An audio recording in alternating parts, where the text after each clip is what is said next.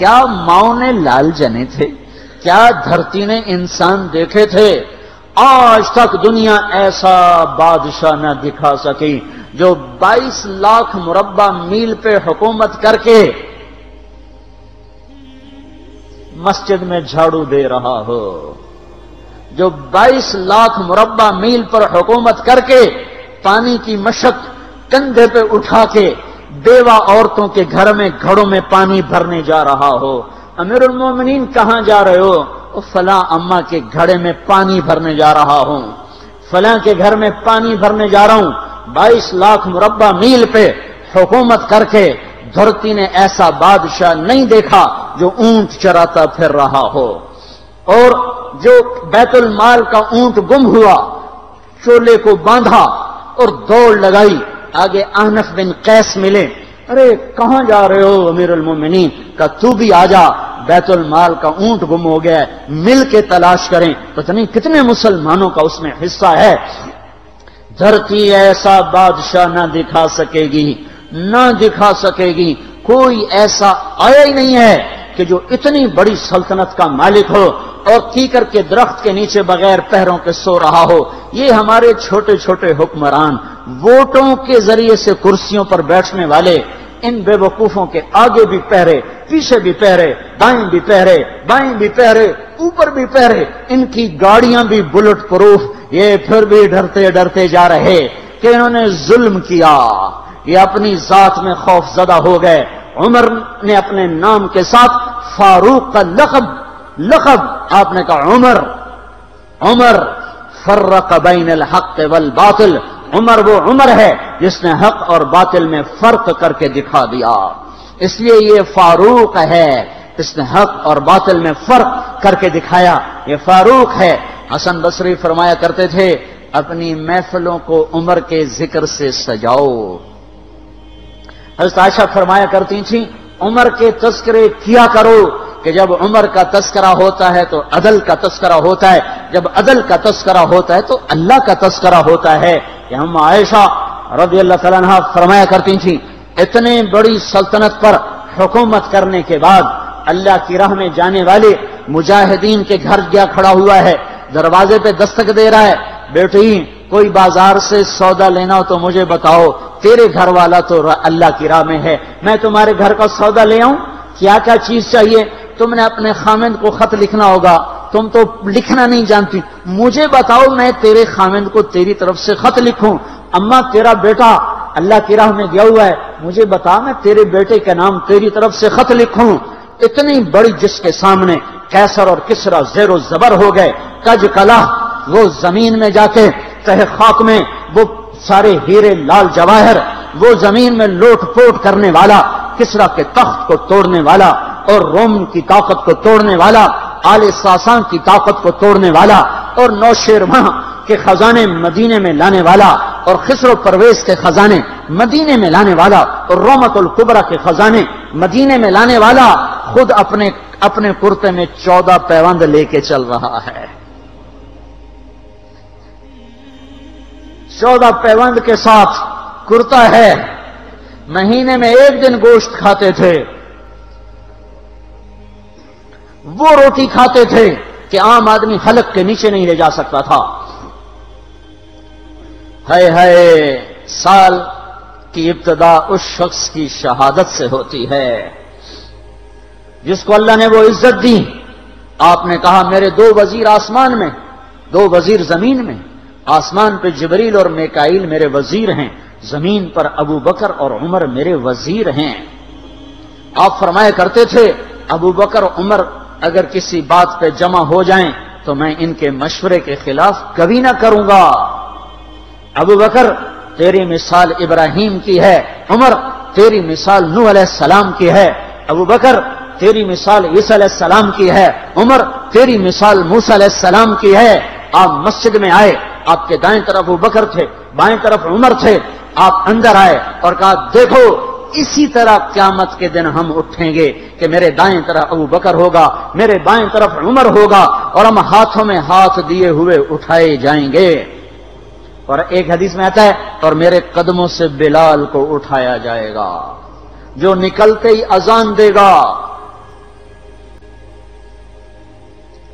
جس کے اسلام لانے نے اسلام کو اونچا کیا، جس کے اسلام لانے نے باطل کو پست کیا جن راہوں سے عمر گزر جائے، شیطان وہ راہیں چھوڑ دیتا تھا۔ عرفات کا میدان تھا۔ سوا لاکھ مقدس ہستیاں سامنے ہیں۔ میرے نبی نے فرمایا، اس وقت میرا اللہ میرے سب صحابہ پہ فخر کر رہا ہے اور عمر بن خطاب پہ خاص طور پہ فخر کر رہا ہے۔ خاص طور پہ فخر ہو رہا ہے۔ عمر بن خطاب پہ خاص طور پہ فخر ہو رہا ہے۔ میرے بعد کوئی نبی ہوتا، عمر ہوتا، عمر، میں نے رات جنت میں محل دیکھا، ایک اینٹ موتی کی، ایک یاقوت کی، ایک زمرد کی، میں نے پوچھا یہ کس کا ہے؟ کہا گیا ایک قریشی کا ہے۔ میں کہا میں قریشی ہوں، اتنا خوبصورت محل ہے، میرا ہی ہوگا۔ جب جانے لگا تو فرشتے نے کہا، یہ آپ کے غلام عمر بن خطاب کا ہے۔ وہ کیا مبارک لوگ ہیں کہ جنہیں نبی کے گھر میں قبر نصیب ہو۔ ایک طرف ایک ساتھی، ایک طرف دوسرا ساتھی، جن کو نبی کے دو پہلوؤں میں جگہ ملی ہو۔ وہ کیسے عظیم، وہ کیسی عظیم ہستیاں، اتنی بڑی سلطنت کا مالک اور اتنے بڑے عدل کی نشانی بن کر مدینے میں مسجد میں بیٹھے رو رہے ہیں۔ امیر المومنین، کیوں رو رہے ہو؟ کہا، دجلہ کے کنارے کتا بھی پیاسا مر گیا، تو پوچھ تو عمر کی ہوگی۔ فرات کے کنارے کتا بھی پیاسا مر گیا تو پوچھ تو عمر کی ہوگی۔ راتوں کو پہرے دیے جا رہے ہیں۔ راتوں کو خبر گیری کی جا رہی ہے۔ مدینے کے باہر ایک خیمہ ملتا ہے۔ چند بچے ملتے ہیں جو رو رہے ہیں۔ ایک عورت ہانڈی چڑھا کے ڈوئی پھیر رہی ہے۔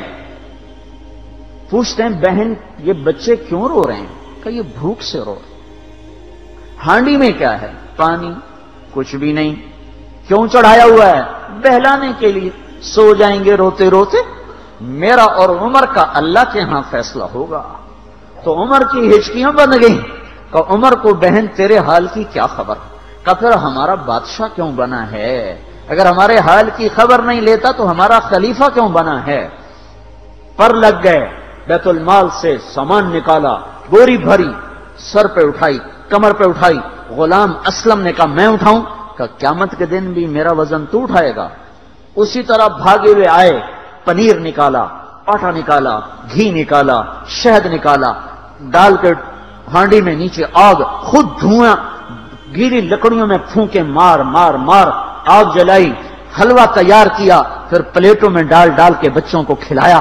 وہ عورت کہنے لگی، کاش عمر کی بجائے تو خلیفہ ہوتا۔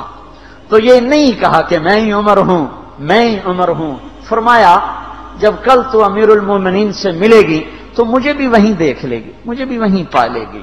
پھر وہاں بیٹھ کے دیکھتے رہے، اٹھ کے چل دیے، بچے ہنسنے لگے، کھیلنے لگے۔ تو اپنے غلام سے فرمایا، میں نے انہیں روتا دیکھا تھا، میرا جی چاہا، میں انہیں ہنستا بھی دیکھوں بائیس لاکھ مربع میل پہ اسلام پھیلا کر، حکومت اس سے بھی بڑے علاقے میں لوگوں نے کی۔ چنگیز نے اس سے زیادہ فتوحات کی، محمود غزنوی نے اس سے زیادہ کی، سکندر تیمور نے اس سے زیادہ کی۔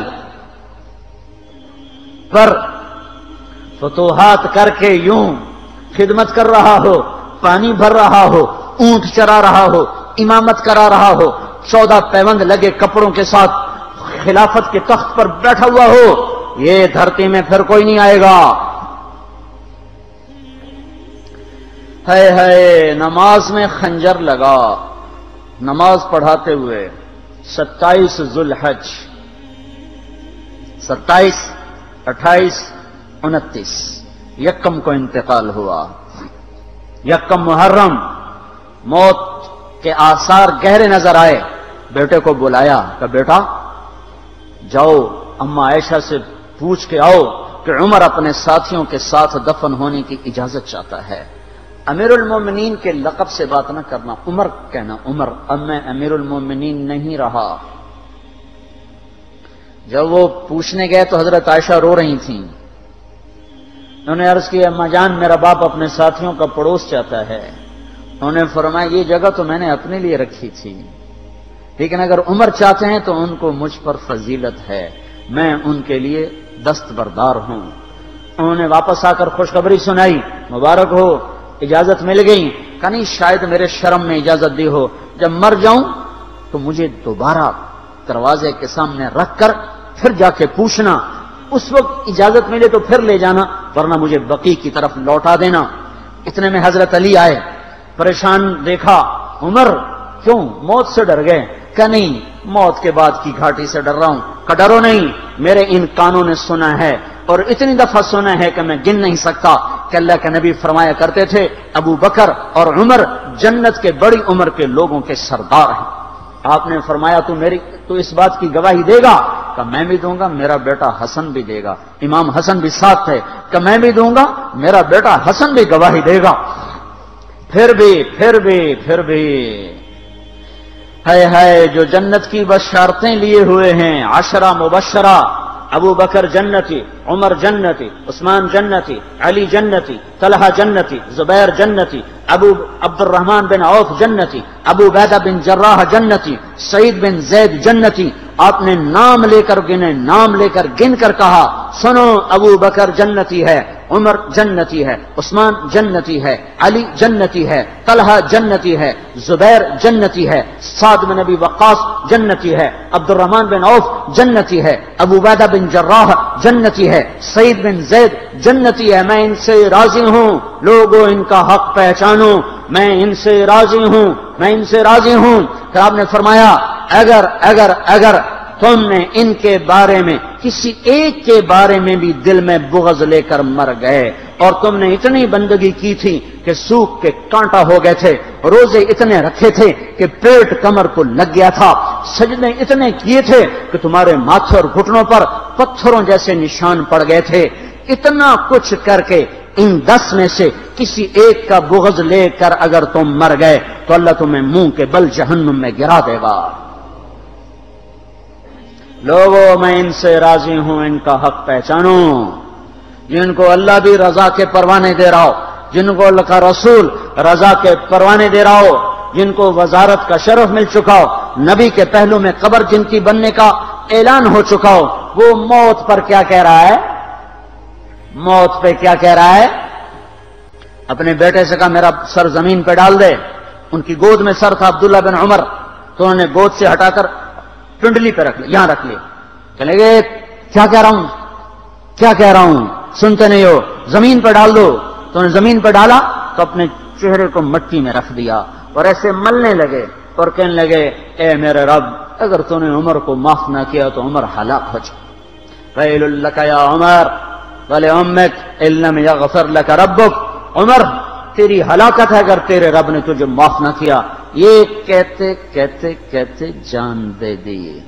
بائیس لاکھ مربع میل میں اسلام کو زندہ کرنے والا، این حالت نماز میں زخم کھا کے گرنے والا، مطلوب مطلوب مصطفیٰ، وزیر مصطفیٰ، جنت کی خوشخبریاں لے کر پھر موت پر یوں کہہ رہا ہو اللہ، تو نے معاف نہ کیا تو میرا کیا بنے گا؟